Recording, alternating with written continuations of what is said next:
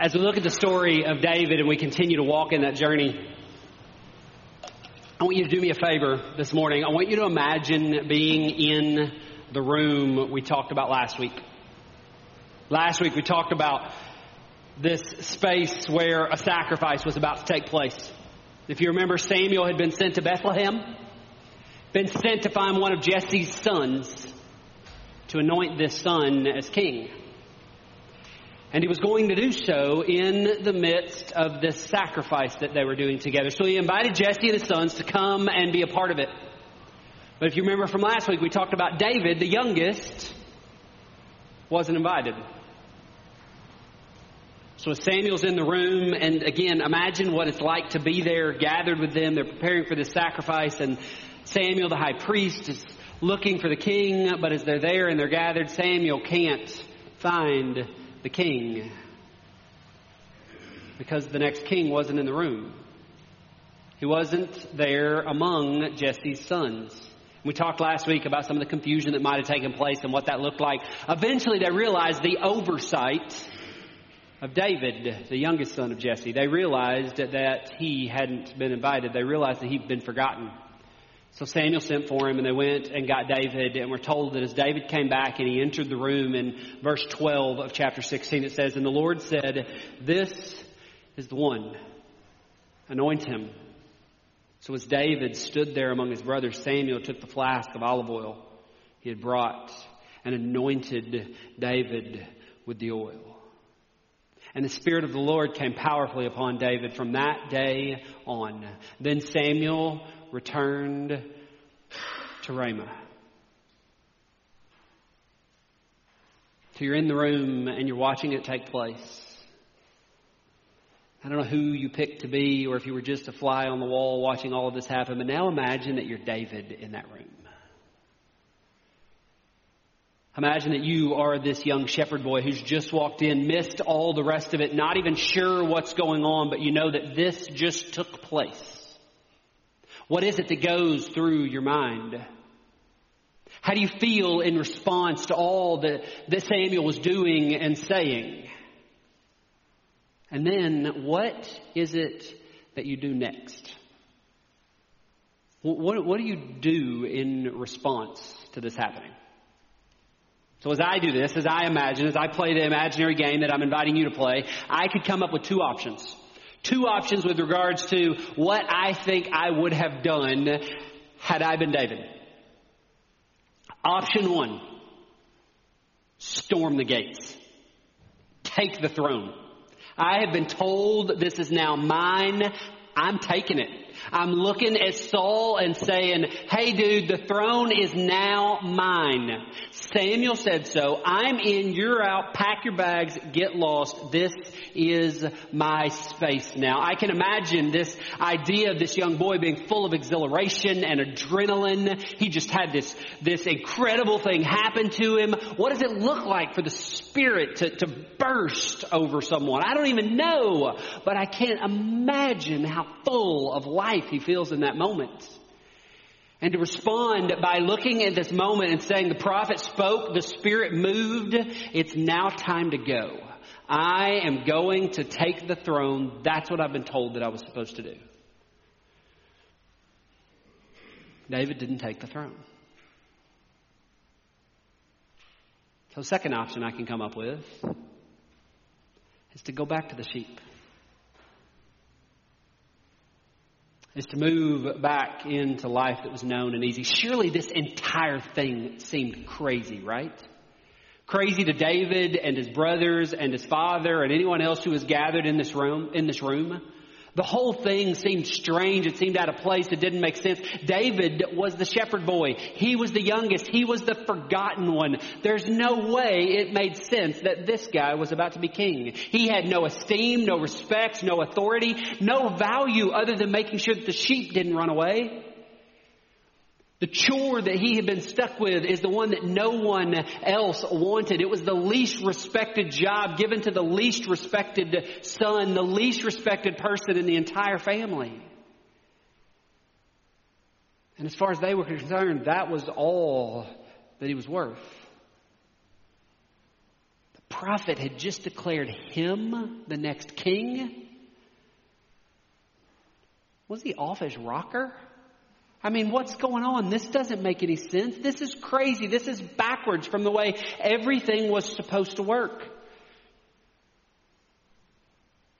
In, in so many of these stories throughout the scriptures, as you read through the Old Testament, God likes to do this really weird thing of picking the one that doesn't make sense or the one that doesn't fit. We talked about that last week. But we see it over and over and over again. And it's often hard to imagine what does it feel like to be the other brothers? Like the ones who logically should have been picked. Can you imagine them now in this moment? Looking at little brother and saying, All right, bub, the charade is over. Back to the sheep.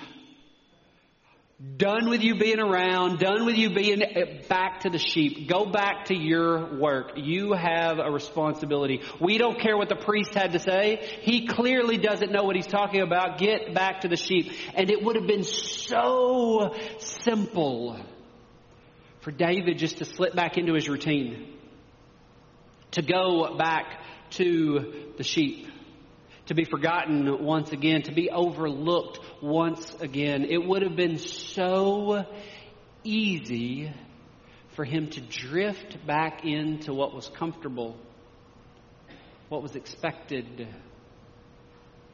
Sure, it was unappreciated, but at least it was known. At least he knew what was happening and what he was doing. He knew how to keep the sheep. He knew how to do that well. He could have so very easily drifted right back into what he'd known. But David didn't go back to the sheep either. He didn't storm the gates and take the throne. He didn't run back to the sheep.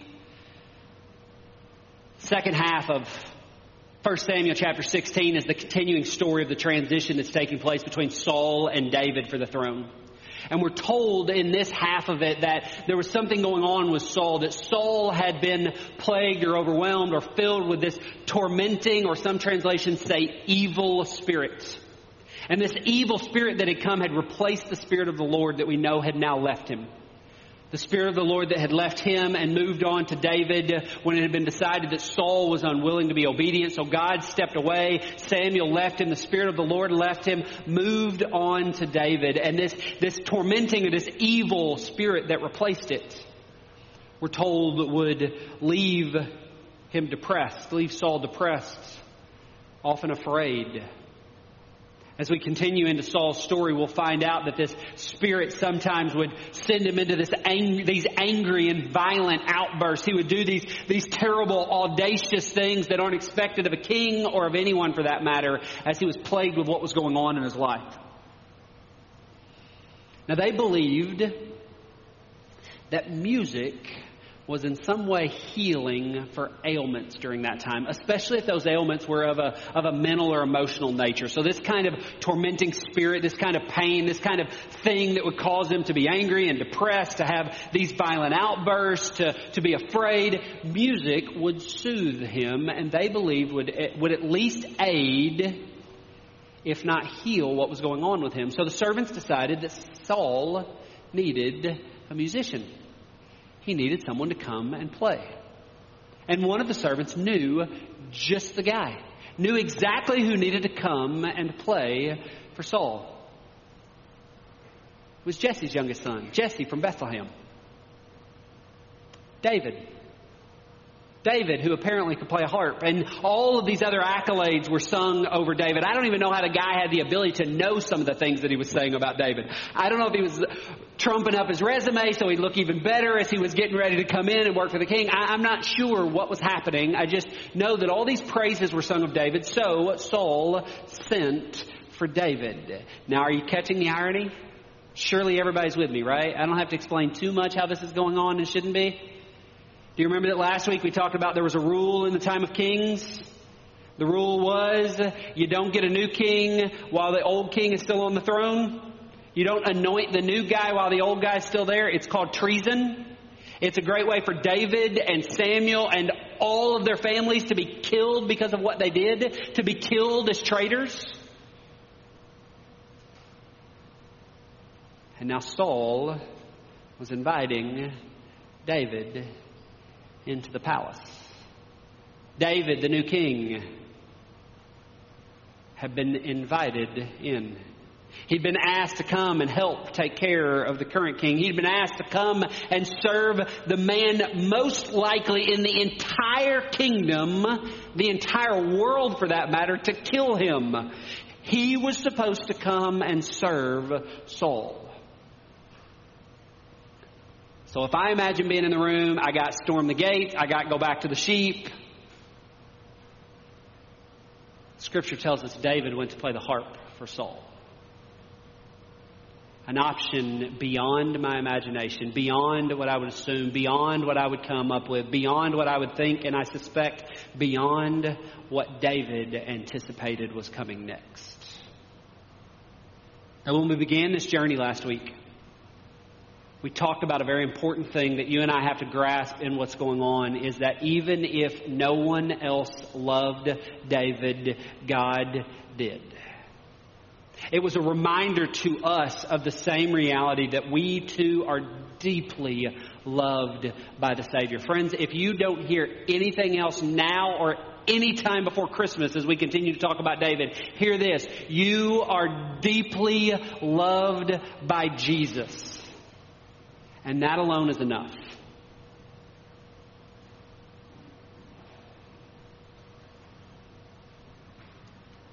Whether you recognize it or not, whether you believe it or not, you are loved by God. And because of His love, God's deep desire for you and I is that we would join in the work of recreation that we would join in recreating the world, that God's love would be transforming to us, that it would transform our souls, and that then with transformed souls, we would move to the place to deeper and deeper obedience, that we would become partners with God in the work that God is doing, the work that God is doing of bringing about God's dreams for God's people and God's creation. God has invited us to be partners in that because He loves us. And that love is transforming and brings us to that place. You and I are called to this work. David was called into this work of being a partner with God because God loved David and because God deeply loves us and everything that has been created. Friends, David was going to be king for God's people. But according to what I see in this passage, it wasn't time yet. It wasn't time yet for David to be king. It was time for David to be uh, patient. It was time for him to wait. But oddly, not to wait with the sheep. Interestingly, not to wait where it was easy or safe or known Instead, as David had been called to wait, God was bringing him to a place that he was going to wait in the most dangerous of places possible. David was being asked to wait right under the nose of the sitting king. And not only to wait there, but to serve King Saul to serve him faithfully, to play the harp for him, to be faithful to this king, the man that he would one day replace, but not yet, to be friend and ally to the king, to sit and wait in this place, but not to wait on the sidelines. That there was something happening, but that it wasn't time yet. I think that sometimes we make a mistake as we talk about waiting of believing that waiting means doing nothing. And there are times in the scripture that we see that that's true. There are times that we see that waiting means doing nothing, that it does mean actually sitting and doing nothing and waiting for God to move in some miraculous way. But more often than not, what I feel like we see in the scriptures is that waiting is an active practice. Waiting is about you and I walking forward. Not all the way to the goal, not all the way to what we've been called yet, but walking forward in what it is that we can do right now. Waiting is a person doing what they can do now, here and now in this space until the time, until the opportunity for more comes, until what we have been called to that is bigger and bolder than this can take place. Waiting is walking as far as we can into the call that God has placed on our life until more becomes available to us. David was to be king. But right now, right here in 1 Samuel chapter 16, he was to play the harp. He was to do what he was able to do, what he was gifted to do, what he was capable of doing, and he was to wait. He had been called to great things, but right now he waited. Right now he used his gift in faithfulness to serve God exactly as he had been called to do, knowing that God had called him to great things and knows what happened. But right now his call was to serve the king. Here it was to be faithful where he was, and it was to wait for the time to move forward. So come out of imagining what it's like in that story and step back into your own life and your own world. Friends, what is it that God may be calling you towards? What great thing, what incredible role of partnering with Him and bringing about the recreation of the world might God be calling you to? Now, this calling, it's not always specific. It, it, can be, and there are times that it is, but sometimes it's a call towards a general obedience, a general walking forward and continuing to do the things of God. But what thing is it that perhaps you have been called into that right now seems unattainable? That you sense is here, is on the edge, is, is out there where you have been called to go, but right now you can't reach quite that far. Right now you can't quite get there. So what is it that you can do in the meantime? How is it that here and now, where you are, you can be faithful with small things until you are able to receive and do the big things that God has for you? How today can you be faithful with the harp until it's time to take the crown? How now, here, where you are, can you earn honor and courage? Can you grow in faith and respect and maturity, waiting for what is ahead?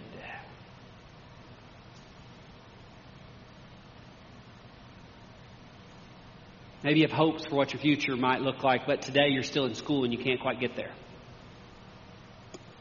Maybe you have a dream for where you feel like God is calling you to go and live, but today it doesn't seem possible because there's absolutely no way with finances or whatever it is that you can pull it off. Now, yes, sometimes we take these incredible bold leaps into faith. Other times we do what we can preparing for what is coming.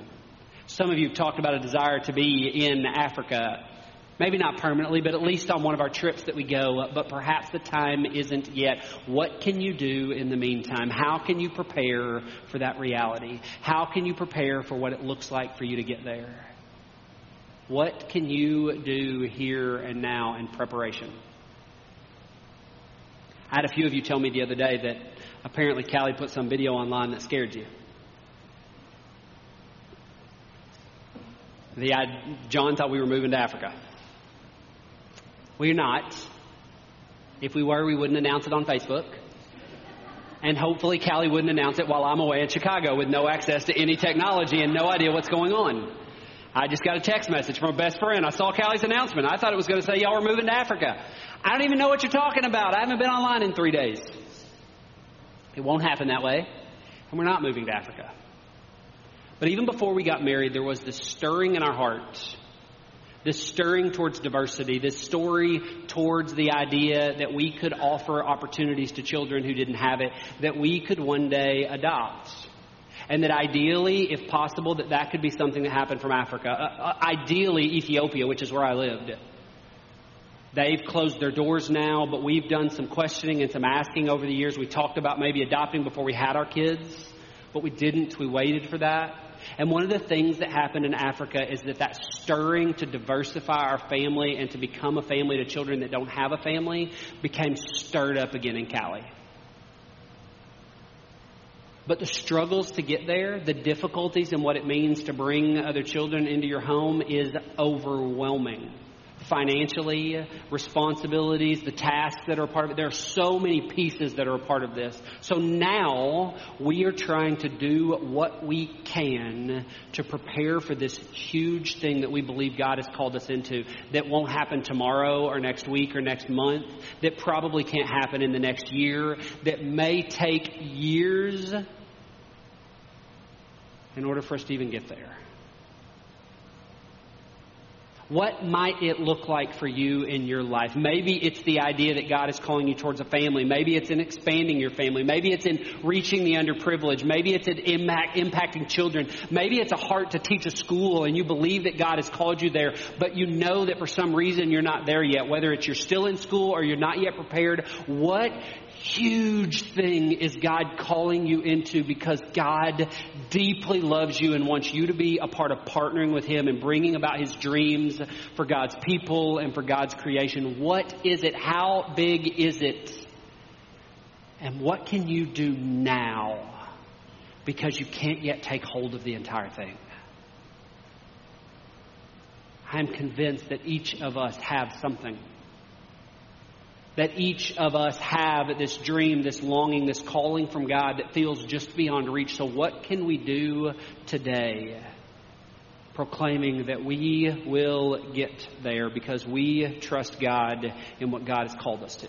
Friends, God has incredible dreams for you and your life, for me and my life. And we're not always ready to walk into those dreams. Sometimes we have to wait.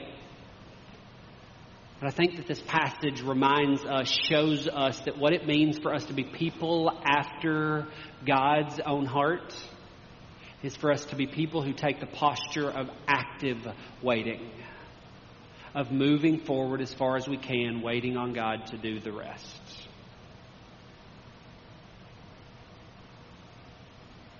David played the harp and waited. What is your heart? As you're waiting for the, the role that God has called you into. Pray with me, would you? Jesus, our Savior. We are thankful for what you are doing and the ways that you are working and stirring in our midst. God, for the ways in which you are using Valley and for the ways in which you are using and impacting us as individuals. And Lord, I ask that you would continue to move and stir in mighty ways. God, if there are some of us sitting here without a clear understanding of what bold and beautiful things you're calling us into, then God, wake us up in the night. Give us dreams and visions of what it means to follow after you as boldly and as unexpectedly as possible. And as we look beyond and recognize that perhaps that dream is a bit too far to reach at the moment, give us faith to take the steps that we can. Give us courage to be faithful in the small things, waiting for the larger things to come. Give us faith to play the harp while we wait on our crown. And be glorified as we wait on you to move. In Jesus' name we pray. Amen.